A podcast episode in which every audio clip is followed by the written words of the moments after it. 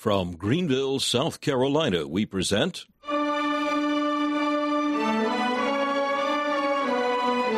Let the Bible Speak.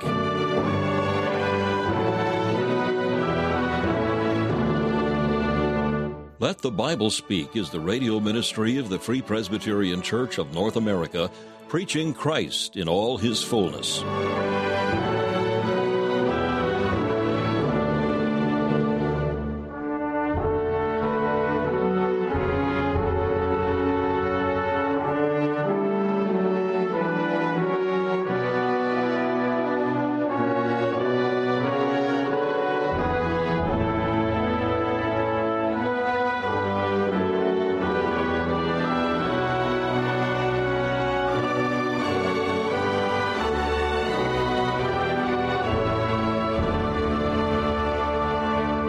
Welcome once again to Let the Bible Speak, featuring messages from the ministry of Dr. Alan Cairns, founder of Let the Bible Speak Radio Ministries.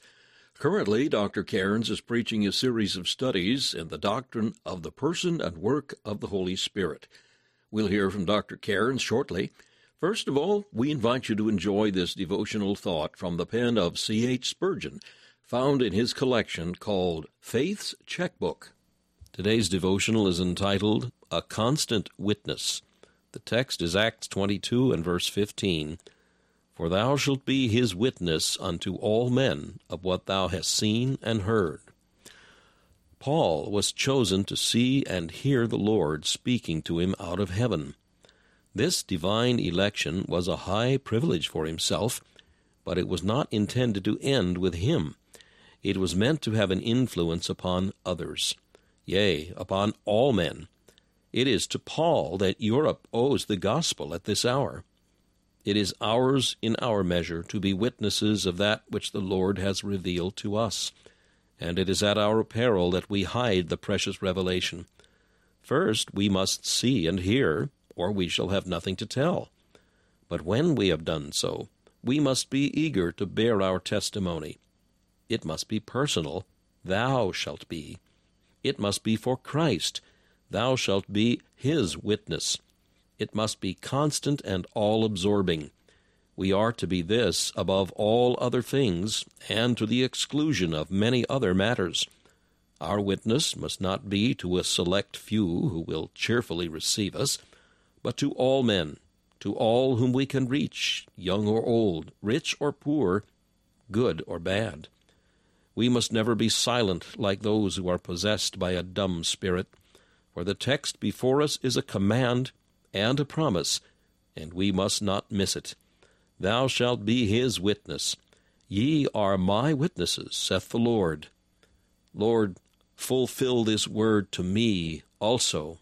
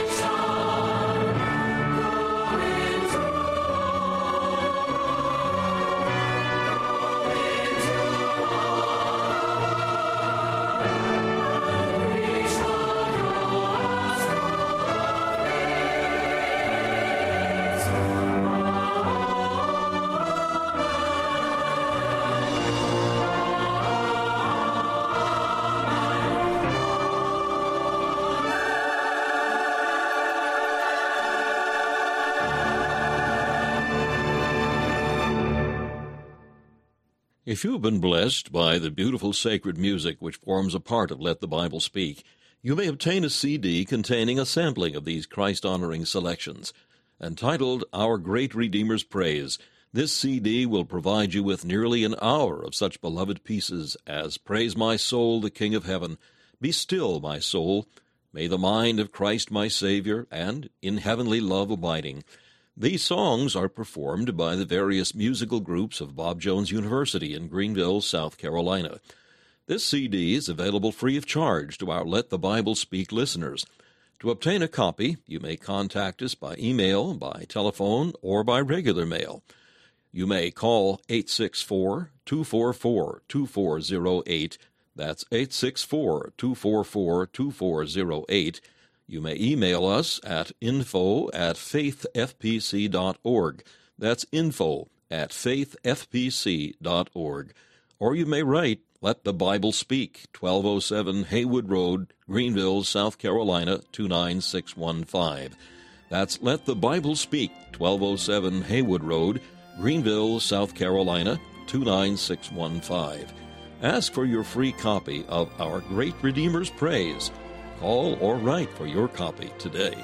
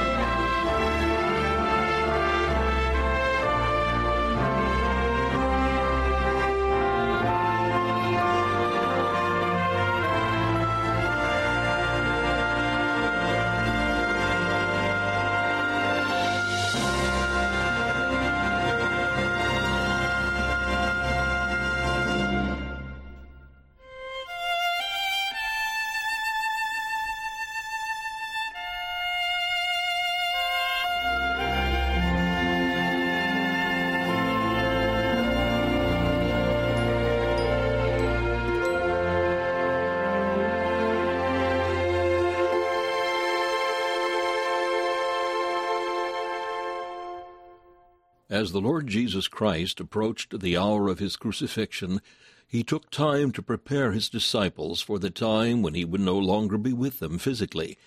In several passages in the Gospel of John, we find Christ telling his sorrowing disciples that when he returned to heaven, he would send them a Comforter, referring to the Holy Spirit. In this message, Dr. Cairns will explain the various ministries of the Holy Spirit to the people of God. Now, Dr. Cairns will commence the message called The Comforter. John 14, verses 16, 17, and 26. And I will pray the Father, and he shall give you another Comforter, that he may abide with you forever, even the Spirit of truth whom the world cannot receive because it seeth him not, neither knoweth him. But ye know him, for he dwelleth with you and shall be in you. Verse 26, But the Comforter, which is the Holy Ghost, whom the Father will send in my name, he shall teach you all things, and bring all things to your remembrance, whatsoever I have said unto you chapter 15 and verse 26. But when the Comforter is come, whom I will send unto you from the Father, even the Spirit of truth which proceedeth from the Father, he shall testify of me.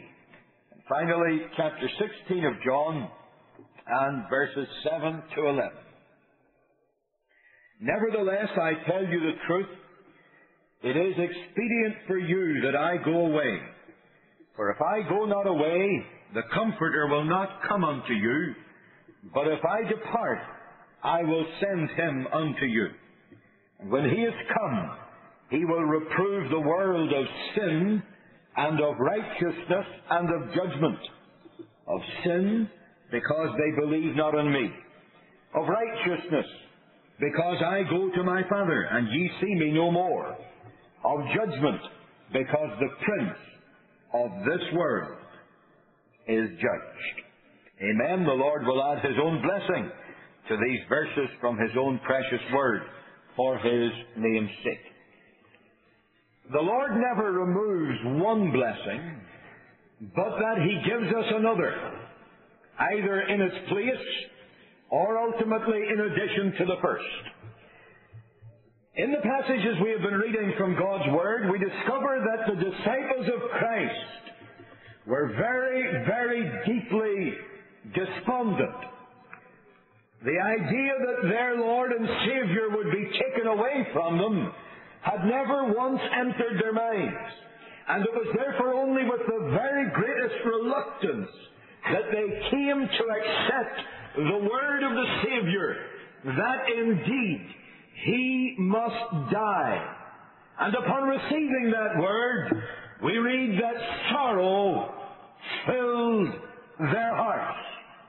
All their hopes appeared to them to lie crushed in the dust and they were overcome with the greatest darkness and despair. It was this sense of hopelessness, this sense of utter loss, that the Lord Jesus set out to remove in his last discourse to the disciples before going to the cross. And he offered them many comforts. It's very interesting to read this discourse in that light. I would recommend it to you for your study. It was His purpose that He would not leave them comfortless or leave them as orphans in the world. You will discover that He left them not without a promise. He did not leave them without a rule of life. He did not leave them without a revelation of the Father. There are many things that He left with them for their comfort. But preeminent among all the comforts that the Savior gave to his sorrowing disciples was the promise of another comforter, even God the Holy Ghost. To the disciples, the departure of Christ seemed like a total and unmitigated disaster. And we have got to say that we can well understand their thinking.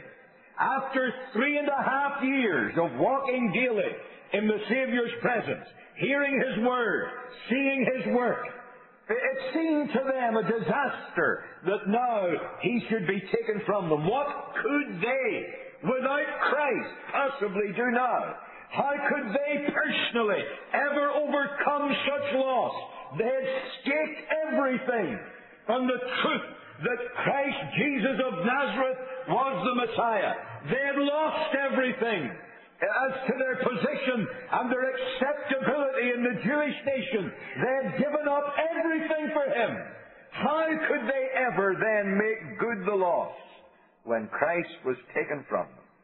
But you know, the disciples discovered something that you and I need to discover. It's very hard for us to take it in. It's easy to say, but uh, it's one of those things that can come glibly to the lips. But when you're in the actual valley of trouble, it's difficult to feel it in your heart. The disciples came to learn that there are no disasters with God. There are no disasters to the people who are walking in the will of God. Now, at times it appears that there are such disasters. We feel them. But they found, truly, there are no such things as disasters with God. So the Lord Jesus said to them in John 16 and 7, I tell you the truth. It is expedient. The word expedient simply means profitable.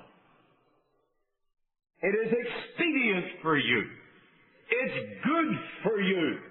It's profitable to you that I go away. What a statement. The Lord Jesus says to them, far from losing out, when I die and am removed from you, you will gain by my going. And so they did. You see, while Christ was on earth, the disciples had with them an ever-present paraclete. One who was always by their side as their advocate.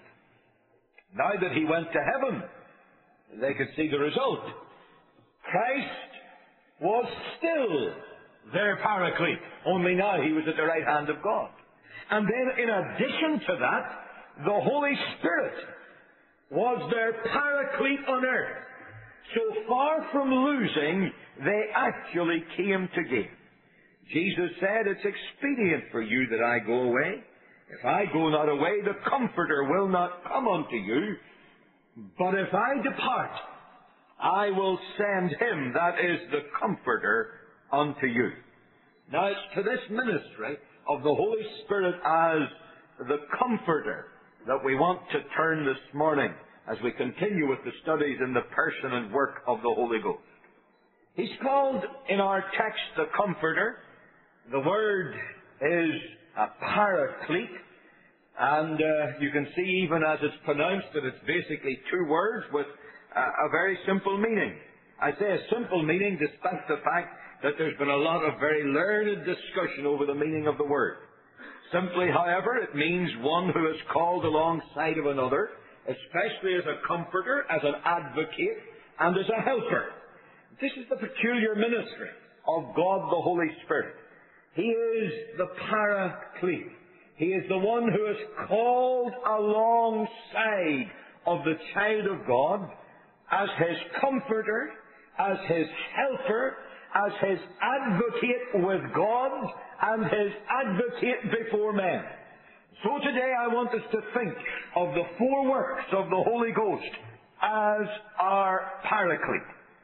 Now the very first thing that we have noted, and we'll set it out again, is that the Holy Spirit, the Paraclete, is the Christian's comforter. Actually, there are quite a few scholars who deny that the word in the Greek means comforter at all. And they use, I, I had to look again, they love to use big words. And what they call semasiological grounds. That sounds impressive, doesn't it? Uh, you couldn't be impressed with that. You're dumb, deaf, and blind. Well, I have to say, on those grounds, they tell us uh, the word cannot meet, mean comforter. Having said that, I'm not greatly impressed by all their argument. The word uh, semasiological simply means that these are grounds based on the history of the development of the word's meaning. Well, uh, that's very interesting. But when you get into the scripture, you find that the Holy Spirit is the comforter, no matter what the scholars say. He is the comforter. In John 16, the promise was given very evidently amidst great sorrow. It was meant to be a comfort. And not only was the promise meant to be a comfort, but the person who was promised, namely the Holy Ghost, was evidently in the terms of this promise meant to deal with the sorrow and the despair that filled the hearts of God's people. So his chief purpose in coming was in truth to be their comforter. You know, God's people are living in a world in, in which they certainly need comfort. Comfort's one of those words that uh, you use and you never stop to think of the meaning of it. You stop to think of it. What does it mean? The word comfort carries in it the idea of uh, a certain sense of ease and enjoyment in the midst of afflictions, trials, troubles, and sufferings. And so the, the Lord Jesus is promising that the Holy Spirit of God will be the one who will impart God's ease, the enjoyment of divine things to hearts that are assailed by all sorts of evil and calamity and trouble and suffering and trial. Now, God's people are certainly a suffering people. That's something that isn't too often preached today. We have all, in some way or other, been touched by the charismatic delusion that it's God's will that you never have trouble, that it's God's will that you never suffer illness or pain or reverses or calamities. They have even the audacity to go to the greatest man of God of his age, Job, whom the Lord sets forth as an example of suffering and an example of faith and an example of patience. And they have the lying audacity to tell us that it was because Job feared that God struck him and God smote him. Whereas God Himself says it was because Job was so holy that there was no one else like him that the Lord, for His own glory, allowed him to go through the fires of suffering and of trouble. Isaiah tells us in chapter 48 and 10 that God's people are chosen in a furnace of affliction. Zechariah tells us that they are an afflicted and poor people. The Lord Jesus in the 16th chapter of John promised his disciples, In this world ye shall have tribulation. Paul and Barnabas warned their early converts as they sought to confirm them in the faith, and they said that we must, through much tribulation, enter the kingdom of God. And again, Paul was very adamant in telling young Timothy that all that would live godly in Christ Jesus would suffer persecution. So God's people are in a furnace of affliction. And thus it is a major work of the gospel to bring comfort to their hearts. You remember the words of Isaiah, chapter 40 and verse 1? This is the verse that starts the second part of the prophecy of Isaiah, the part that corresponds with the New Testament. You'll remember that Isaiah has 66 chapters, just as the Bible has 66 books. The first 39 books of the Bible make up the Old Testament.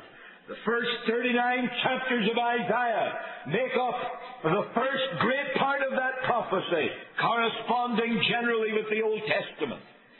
Now, in the 40th chapter, he enters into the great evangelical prophecy of the New Testament gospel in all its fullness. How does it start? Comfort ye Comfort ye my people. The gospel has as one of its great aims and objects the comfort of the people of God. Over in 2 Corinthians chapter 1, the apostle writes to a very troubled people. And he says in verse 3, Blessed be God, even the Father of our Lord Jesus Christ, the Father of mercies. Listen, the God of all comfort, who comforteth us in all our tribulation, that we may be able to comfort them which are in any trouble by the comfort wherewith we ourselves are comforted of God. He is the God of all comfort. He comforteth us in all our tribulation. Remember what Paul wrote to the Romans? in chapter 15 and verse 4, whatsoever things were written aforetime were written for our learning, that we, through patience and comfort of the Scriptures, might have hope. This is the great aim of the gospel.